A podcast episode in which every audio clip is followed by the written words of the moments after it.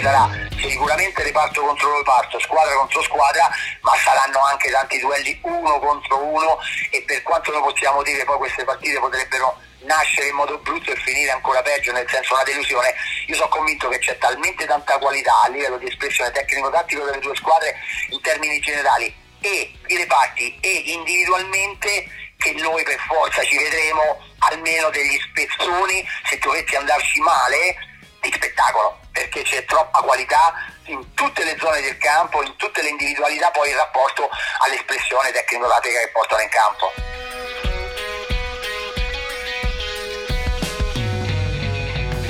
Benvenuti a In The Box, il podcast sul calcio inglese. Al microfono, come sempre, Paolo Avanti. Abbiamo aperto con le parole di Paolo Di Cagno su Manchester City-Liverpool e sarà proprio Di Cagno a presentarci la partitissima di domenica in una puntata monotematica tutta dedicata a questa super sfida.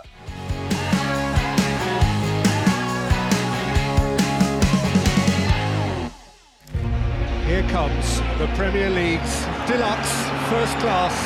five-star fixture. The rivalry of our day. What a game, ups and downs, highs and lows. And that's why these both teams the last years, they were fighting to win the Premier League. The two sides who've won the league in the last few seasons. Oh, what a finish! Absolutely brilliant from City.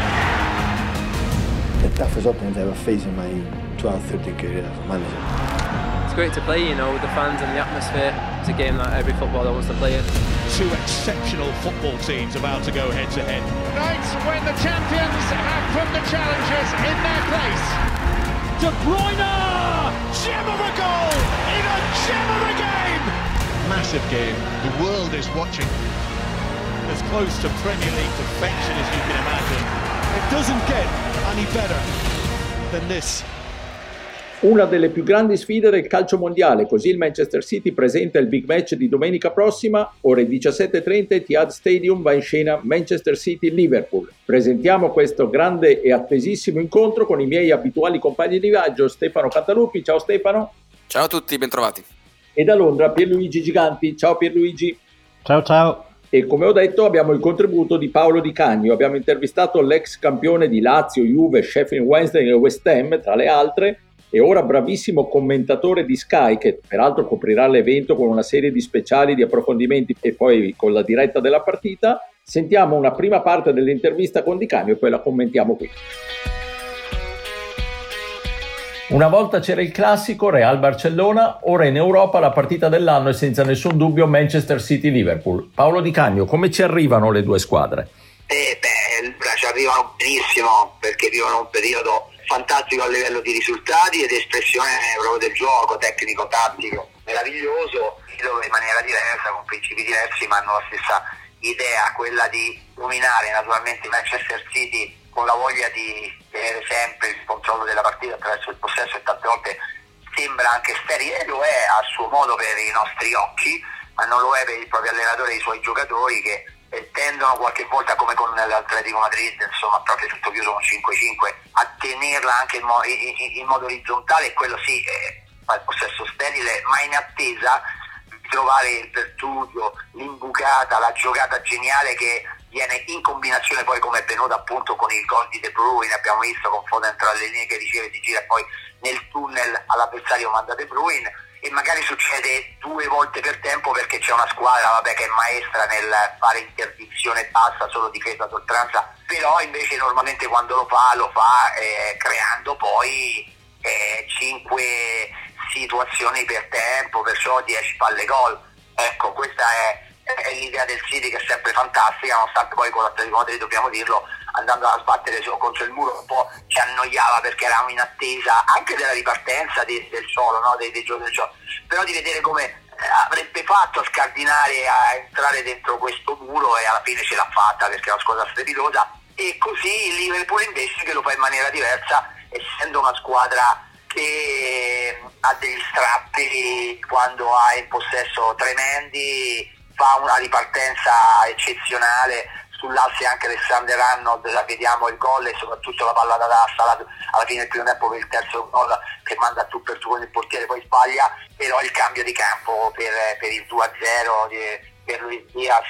che di testa manda Manè è una perla che neanche i migliori centrocampisti della storia quasi quasi hanno come tempo di eh, lettura, tempo di realizzazione e la realizzazione, questo per quanto riguarda la velocità di esecuzione e di partenza, ma anche quando tiene il possesso di controllo non è come quello de, del City ma ha imparato anche a gestire nella metà campo avversaria e direi soprattutto quando perde palla, quando perde palla. È una squadra che ti soffoca, ti viene a prendere, non ti fa respirare e qui c'è tutta la voglia eh, di portare in campo il furore agonistico abbinato alla lucidità di eh, pressing tattico ma fatto in avanti e non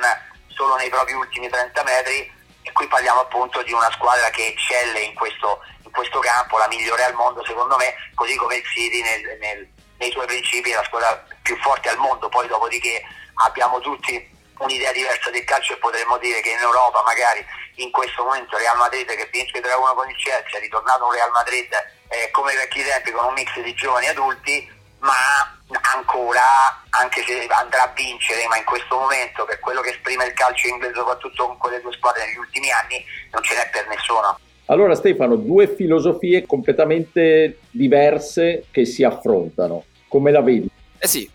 la vedo ovviamente come Paolo, nel senso non come Paolo te, ma come, come, Paolo Di Cagno, no, magari la vediamo uguale anche io e te, ma ancora non so che ne pensi tu. Diciamo che Paolo Di Cagno è stato molto, dire, esauriente e anche ha dato alcuni spunti interessanti, perché è vero che sono due filosofie se non contrapposte, diciamo diverse l'una dall'altra, però c'è anche una evoluzione per quanto riguarda il Manchester City, cioè quel, quello che Guardiola cerca di fare di anno in anno a seconda del materiale umano che ha, nonostante la base poi su cui può contare sia più o meno quella, diciamo, con qualche innesto negli anni, però cerca sempre di fare qualcosina di diverso per non rendere poi troppo prevedibile il suo City. E anche il Liverpool non è sempre la stessa squadra, perché insomma il suo modo di giocare dipende anche eh, dallo stato di forma dei suoi interpreti, dal momento della stagione e anche dalla volontà di utilizzare un po' tutta la rosa anche negli elementi che magari sembrano meno da Liverpool eh, e quello sono gli avversari un po' a determinarlo, insomma. Quindi assolutamente due filosofie diverse ma con alcuni punti di contatto e sarà, credo,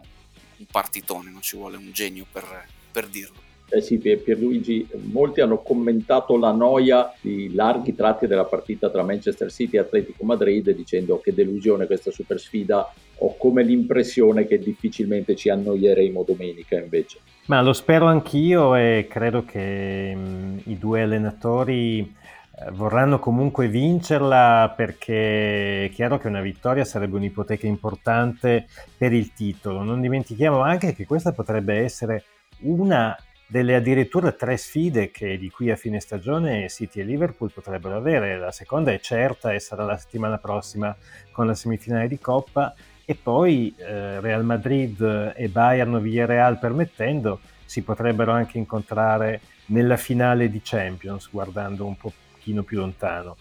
Interessante secondo me, ovviamente non ripeto la questione sulle, sulle due filosofie diverse perché mi sembra che l'abbiamo ormai eh, sviluppata abbastanza, è interessante secondo me anche un, un dato statistico, cioè che Klopp è l'allenatore con cui Guardiola ha perso di più e Guardiola è l'allenatore con cui Klopp ha perso di più. Eh, le loro sfide sono assolutamente in parità tra City, Liverpool e Bayern Dortmund hanno giocato 22 partite, 9 vittorie a testa e 4 pari, quindi questo insomma ancora a ribadire quanto sarà equilibrata secondo me questa sfida e forse questi numeri, eh, considerato il valore delle squadre allenate soprattutto in Germania, mi sembra che siano più positivi per uh, l'allenatore tedesco. Però, insomma, da, da, se vogliamo fare, io non, non, mi sbilancerei, non si è sbilanciato di Cagno, non vedo perché dovrei farlo io, uh, in, un, in, un, pronostico, perché mi sembra veramente una partita che si giocherà sul filo degli episodi, dei, dei secondi. Alla fine non mi stupirei se pareggiassero, direi che questo potrebbe essere l'esito tutto sommato più eh, gettonato secondo me. Bene, e allora ascoltiamo adesso di nuovo Di Cagno sulle capacità davvero geniali di Guardiola di adattarsi alle situazioni, come quella di non avere un centravanti, e poi c'è una battuta di Di Cagno anche su Grealish.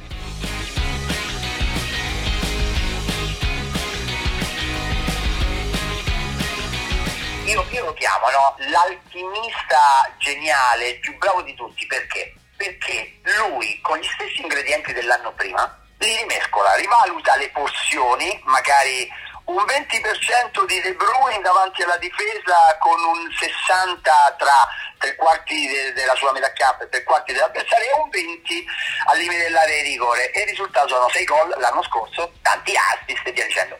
Quest'anno pensa, scusami Kevin, perché non riempi l'area di rigore anche tu qualche volta? Perché quando c'è una palla sporca sei l'unico che ha una lucidità, una capacità di fare un passaggio negli angoli dei pali a prendere la porta. Per cui sei più vicino, non sei nei 25 metri, hai meno giocatori davanti, magari sei a 8-10 metri. E quest'anno è arrivato già a 12 gol. De Bruyne e se tu vedi il 90% dei gol da dentro la porta, da dentro l'area di rigore dischetto anche l'altro giorno in inserimento defilato ma da 7-8 metri dalla porta e due gol ultimamente in campionato da, da, da um, la retta piccola. E allora lui rimescola gli ingredienti, le porzioni eh, e, e riesce ad ottenere un risultato migliore dell'anno prima. Però dico sempre, è un alchimista però, tra virgolette, fortunato perché Madre Natura gli ha dato una dote, e che lui i risultati li conosce prima di quello che va a fare, per cui è un grande, cioè in questo è strepitoso, strepitoso. De Bruyne che quest'anno raddoppia i gol e siamo ancora non alla fine del campionato, eh, trova soluzioni dentro casa, certo. è la bravura, genialità, l'anno scorso Gundogan un po' Foden e ancora quest'anno un pochino di Foden e adesso De Bruyne, ma soprattutto lui non ha l'innamoramento o si disamora, cioè L'anno scorso quando fa giocare Sterling in finale e noi siamo rimasti tutti un po' così perché era 5 metri che era fuori dai radar e non per infortunio perché si era disamorato era ora di mandarlo via, anzi pure Sterling voleva andare via e lui lo fa giocare in finale, forse lì ci ha colpito un po' sempre Sterling ma io ho detto però dopo 5 mesi che non giochi, anche se sei Sterling perché lo fa giocare oggi? No? noi abbiamo sempre dubbi, dobbiamo vedere il pelo nell'uovo. Quest'anno Sterling ridiventa quello di tre anni fa. Cioè, gioca con continuità e diventa devastante, cioè a periodi lui anche dà dei colpetti che sono sulle scelte e non sugli atteggiamenti che fa litigare col giocatore perché non si sente a meno che non lo faccia nel chiuso lo spogliatoio, qualche volta sarà accaduto, ma tutto rimane la norma, perciò anche bravo negli anni a costruire un ambiente che è diventato super professionale, super responsabile e lo ha fatto, sì, ha iniziato Mancini, poi Pellegrini, per carità il City ha iniziato 11 anni fa a fare questo percorso, ma lui lo ha plasmato definitivamente come se fosse un club alla Bayern di Monaco, alla Real Madrid, al Real Madrid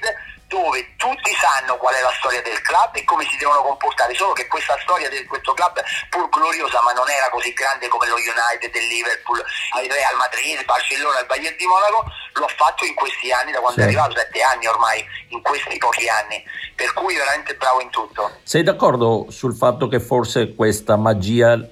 non gli sta riuscendo con Grealish? Come, come lo vedi? Ma lì è, è, difficile tutto, poi bisogna da, vedere dal punto di vista anche nostro perché noi siamo beh, diciamo, concentrati sui 115 milioni spesi e diciamo che certo. a parte già di per sé anche facesse sì. 10 con l'anno, 12 con l'anno ci condiziona, diremo, certo eh, diremo eh, 115 sì. milioni voglio dire, ma anche per gli atteggiamenti alcune volte che poi quest'anno insomma diciamo ne ha combinate ancora solo due se pensiamo che avevano una media di 10 all'Aston Villa per quelle cose che fa fuori dal campo di andare al pub, eh, farsi trovare un po' botto andare fuori strada alle 3 di notte con la macchina cioè ne faceva 10 all'anno eh, già che ne ha fatte solo due quest'anno l'ha buttata anche sull'ironia. Guardiola è stato un grande, infatti per un periodo anche lui era stato un mese e mezzo messo fuori dai radar, però poi lo rifà giocare in una partita eh, importante, poi lo fa entrare, cioè noi non vedremo mai Grealish proprio per eh,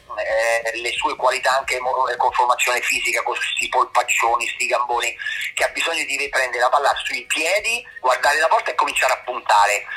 l'ha preso in più perché poi una quota inglese c'è bisogno, era l'unico talento, comunque amato dalla nazione, da, quando entrava visto in quest'estate con l'europeo tutti eh, facevano così, ma più quasi perché per la gente entrava un Beatles, un, voglio dire, un George Best no, inglese che è particolare, però fu, eh, eh numeri da funambolo, cioè poi nel concreto per me sarebbe più un giocatore Aston Villa, eh, da, da squadra che arriva tra le prime sette, che può fare come vuole e può sbagliare tutto quello che vuole, però poi le due o tre giocate te le fa. Ecco, al City ha imparato anche a giocare di prima, a Muro qualcosa è migliorato del suo aspetto se, se vediamo le partite dall'inizio, però fare il miracolo, cioè secondo me che possa diventare un crack al City, cioè determinante e a cui non puoi fare a meno, un po' come Sterling in, in gran parte della sua carriera al City. Non dico è impossibile perché Guardiola tutto è possibile, però è molto molto difficile, ripeto, per l'atteggiamento caratteriale fuori, per cui come ti prepari, come sei e se hai la capacità di sviluppare cioè e, e, ampliare il tuo bagaglio, cosa che Guardiola fa bene con i suoi giocatori che glielo riempie, cioè da un trolley quando arrivano li manda via con set di valigie enormi, no? proprio per conoscenze e anche loro si stupiscono. Però per lui è difficile, migliorerà qualcosa, ma che possa diventare indispensabile per il City come lo sono diventati gli altri, tanti altri, secondo me è molto molto difficile. Per carità poi entrerà, farà il gol, poi nelle partite più semplici in Premier farà il gol, l'assist e lui è stato preso anche per questo, cioè per avere ricambi con Sterling a sinistra, dove lui certo. due tre partite le gioca, poi gioca 5 Sterling e, e c'è una rotation system che aiuta poi tutta la squadra ad arrivare a fine campionato. Stefano, condividi la, l'opinione di, di, Paolo su Grealish? Sì, secondo me è come dire, un po' cattivello con, con Grealish, nel senso no, in realtà ne parla bene e ne sottolinea anche le qualità tecniche, però mi sembra di capire che lo mh, definisca quasi più come un'aggiunta, tra virgolette, necessaria per motivi anche di equilibrio con eh, l'inglesismo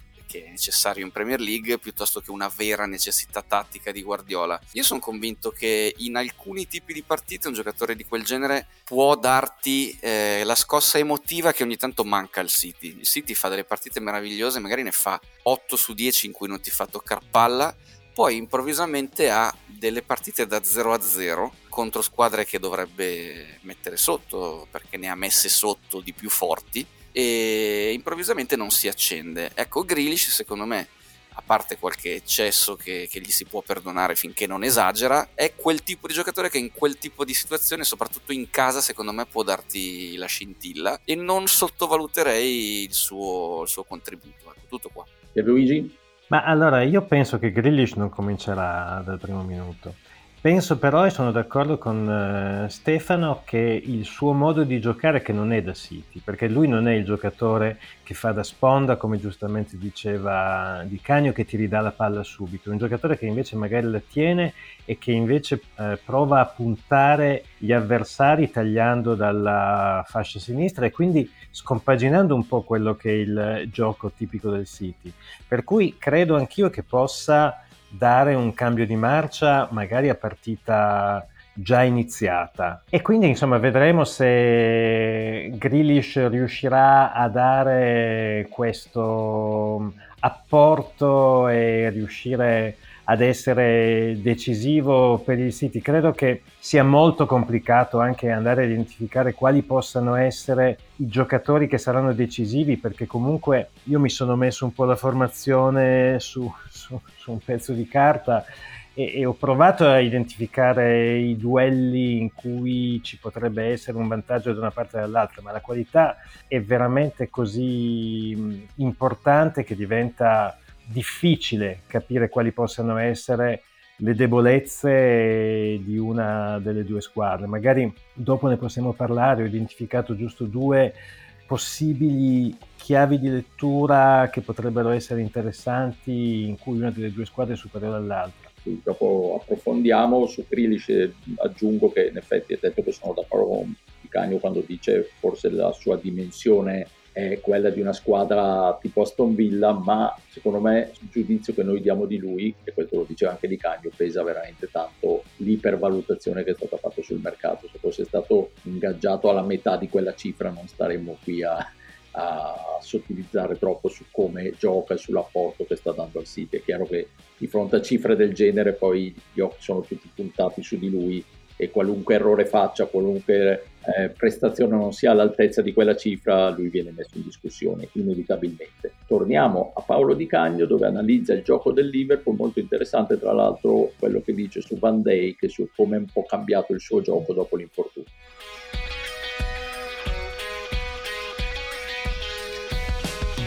Su Tiago Alcantara eh lo dicevo anch'io, lo dissi anch'io, ma lo penso ancora, ma in maniera un po' diversa perché non è che voglio mantenere il voto, ma perché in certe partite soprattutto va benissimo come quella col Benfica, in, in Champions League gioca spesso dove i ritmi sono molto più bassi dove le altre squadre che incontrano europee giocano un calcio più aperto, meno aggressivo, si ritirano, ti danno tempo e spazio, come è successo con l'Inter, col Benfica appunto, eh, mentre il campionato continua molto meglio eh, che l'anno scorso quando era arrivato, ma anche perché dobbiamo dire che il Liverpool faceva male, e per cui lui ha avuto difficoltà perché proprio il Liverpool faceva male, questo bisogna certo. essere onesti, quest'anno devo dire molto meglio, devo cantare molto meglio, detta dei ritmi diversi, però si continua a vedere che in alcune situazioni è un po' inadeguato, quando deve andare a pensare in avanti sempre ritardo che ci ha saltato matematicamente,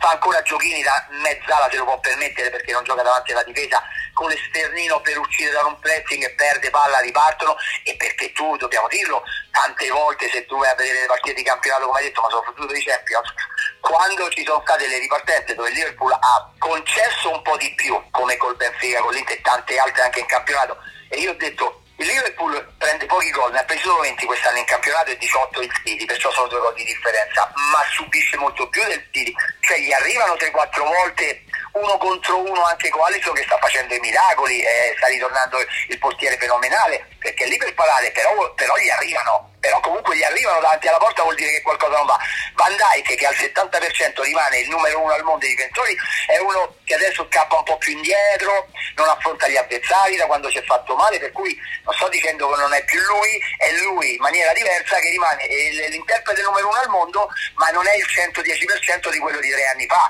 è all'80%, ma quell'80% dà la possibilità una o due volte a partire dagli avversari di arrivare al limite dell'area di rigore, di tirare a giro, di far parare il portiere, per cui queste cose stanno facendo vedere che il Liverpool concede, alla fine concede perché sul 2 a 1 può due pari lì, eh? 3 a 1, 3 a 2, cioè comunque, eh, l'ha detto anche Klopp, noi però alla fine 3 a 1 e concediamo, ma non si può pensare di non concedere, cioè l'ha messa sotto l'aspetto che a questi livelli giustamente anche qualcosa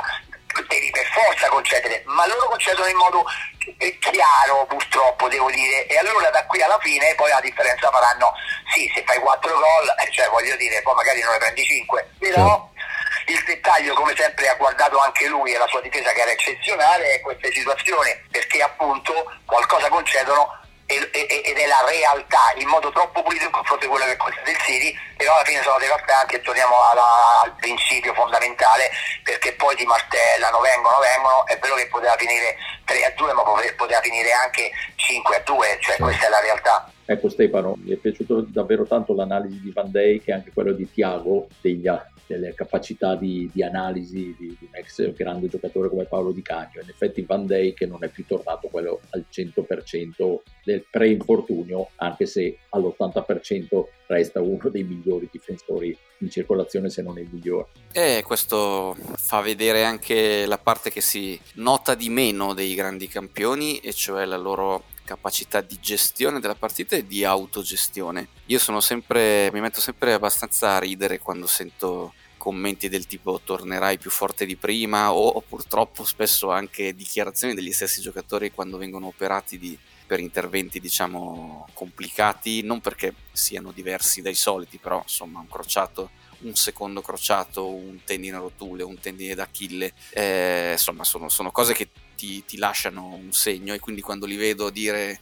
tornerò più forte di prima mi viene un po' da sorridere perché dal punto di vista fisico questa cosa non succede mai. È, so- è, tecnicamente impossibile che tu torni più forte di prima dal punto di vista fisico ma può aiutarti a sviluppare una serie di, di skills, di, di, qualità, di abilità, che, di capacità che tu magari avevi e che non utilizzavi o che non avevi ancora sviluppato. E nel caso di Van Dyke che vediamo questo colosso potente anche, e nonostante questo anche abbastanza veloce cioè di lui colpisce un po' la fisicità come prima cosa no? Eh, vederlo invece cambiare il suo, il suo, stile adattarlo e Paolo dice eh, all'80% è ancora il numero uno di tutti il migliore di tutti quindi voglio dire questa sua capacità di adattamento alla nuova condizione fisica che ha comunque per il Liverpool resta un lusso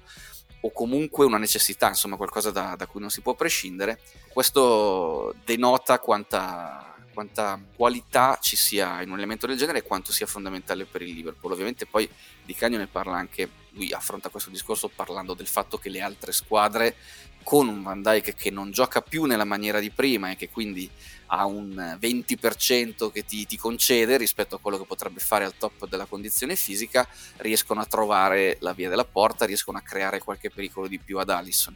Però insomma credo che il concetto fondamentale fosse questo, come anche eh, per Tiago, che Paolo continua a non vedere eh, proprio perfettamente adatto ecco, al tessuto di, di, gioco del Liverpool, al ritmo, all'intensità e tutto, però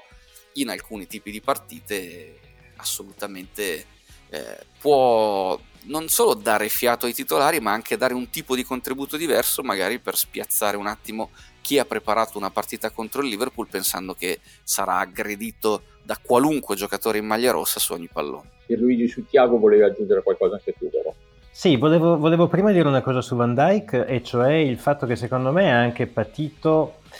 ehm,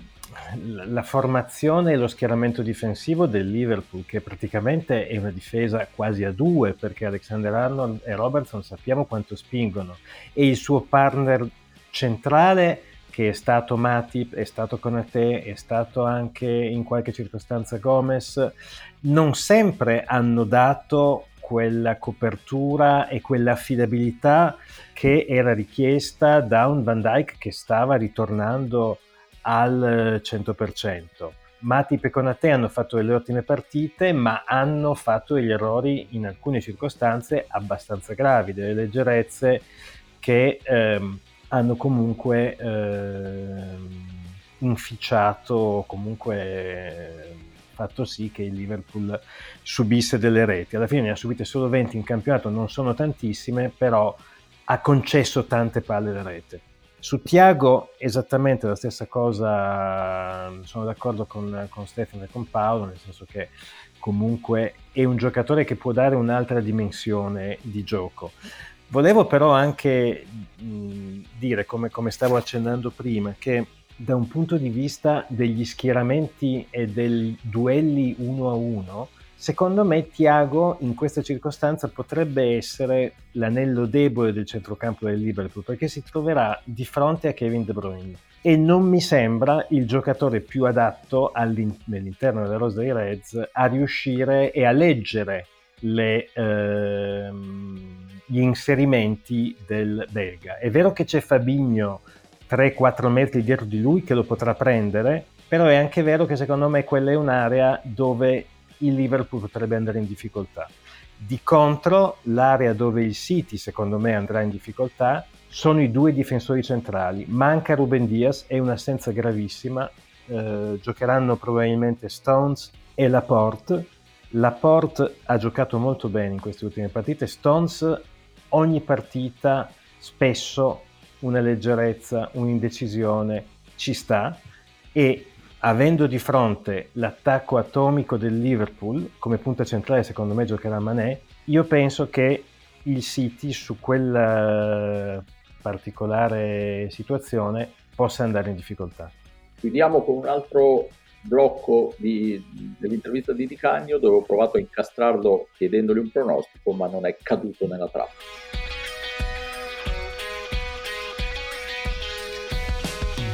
E non so, mi hanno detto Klopp o Guardiola. Io non tipo per nessuno, me li godo e basta. Perché? Perché se penso alla partita de- dell'ultima di campionato, vedo più il City che ha vinto una partita difficile, ma in modo facilissimo, fuori casa col Barley a Moor, sempre difficilissimo il Liverpool che in casa ha vinto ma ha faticato, ha concesso e l'ho vista un po' lenta sulle gambe ma ritornavano dalle, nazion- dalle nazionali sarà anche deluso perciò prendeva tutte le palle. Sergio Rodriguez mi ha fatto vedere il contrario però per situazioni di partite tattiche era difficile molto per il Didi è stato difficile però alla fine l'ha scardinata e ha rischiato mezza volta diciamo e basta ma, e non ha creato tutte queste palle ma alla fine l'ha trovata la, il colpo per cui squadra più maturata e il Liverpool invece è andato fuori casa, è vero che il Benfica è una squadra più semplice da affrontare, però si è andato a fare tre gol e altre cinque palle col nitide, per cui si sono ribaltati un po' di valore come hanno giocato le loro partite nell'avvicinamento eh, di cosa vogliamo parlare adesso? Delle ripartenze fulmine del Liverpool non giocherà come l'Atletico Madrid tutti in difesa 5-5 manterrà il suo 4-3-3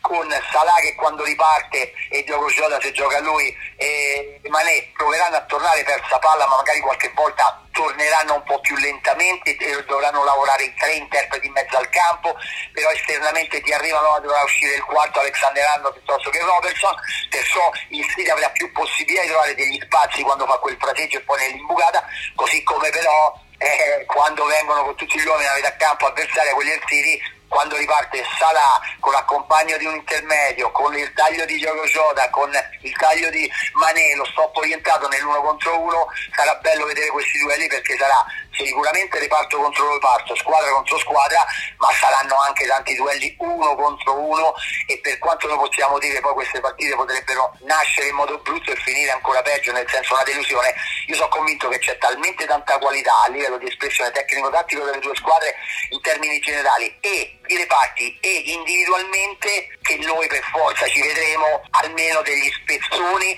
se dovesse andarci male di spettacolo perché c'è troppa qualità in tutte le zone del campo, in tutte le individualità, poi in rapporto all'espressione tecnico-tattica che portano in campo. Ecco Stefano, Cagno non, non, non, fa pronostici, Pierluigi già prima ci ha detto che lui non fa pronostici, non resti che tu. Come finirà? Eh, eh, eh grazie di questa ecco. simpatica patata bollente che ovviamente può esporre alla figuraccia, uno prudente direbbe pareggio, così insomma se vince uno o vince l'altra non è che hai sbagliato di così tanto, però insomma se cominciamo anche noi ad avere questo atteggiamento, come c'è un po' in Italia in qualsiasi partita di, di, di Serie A,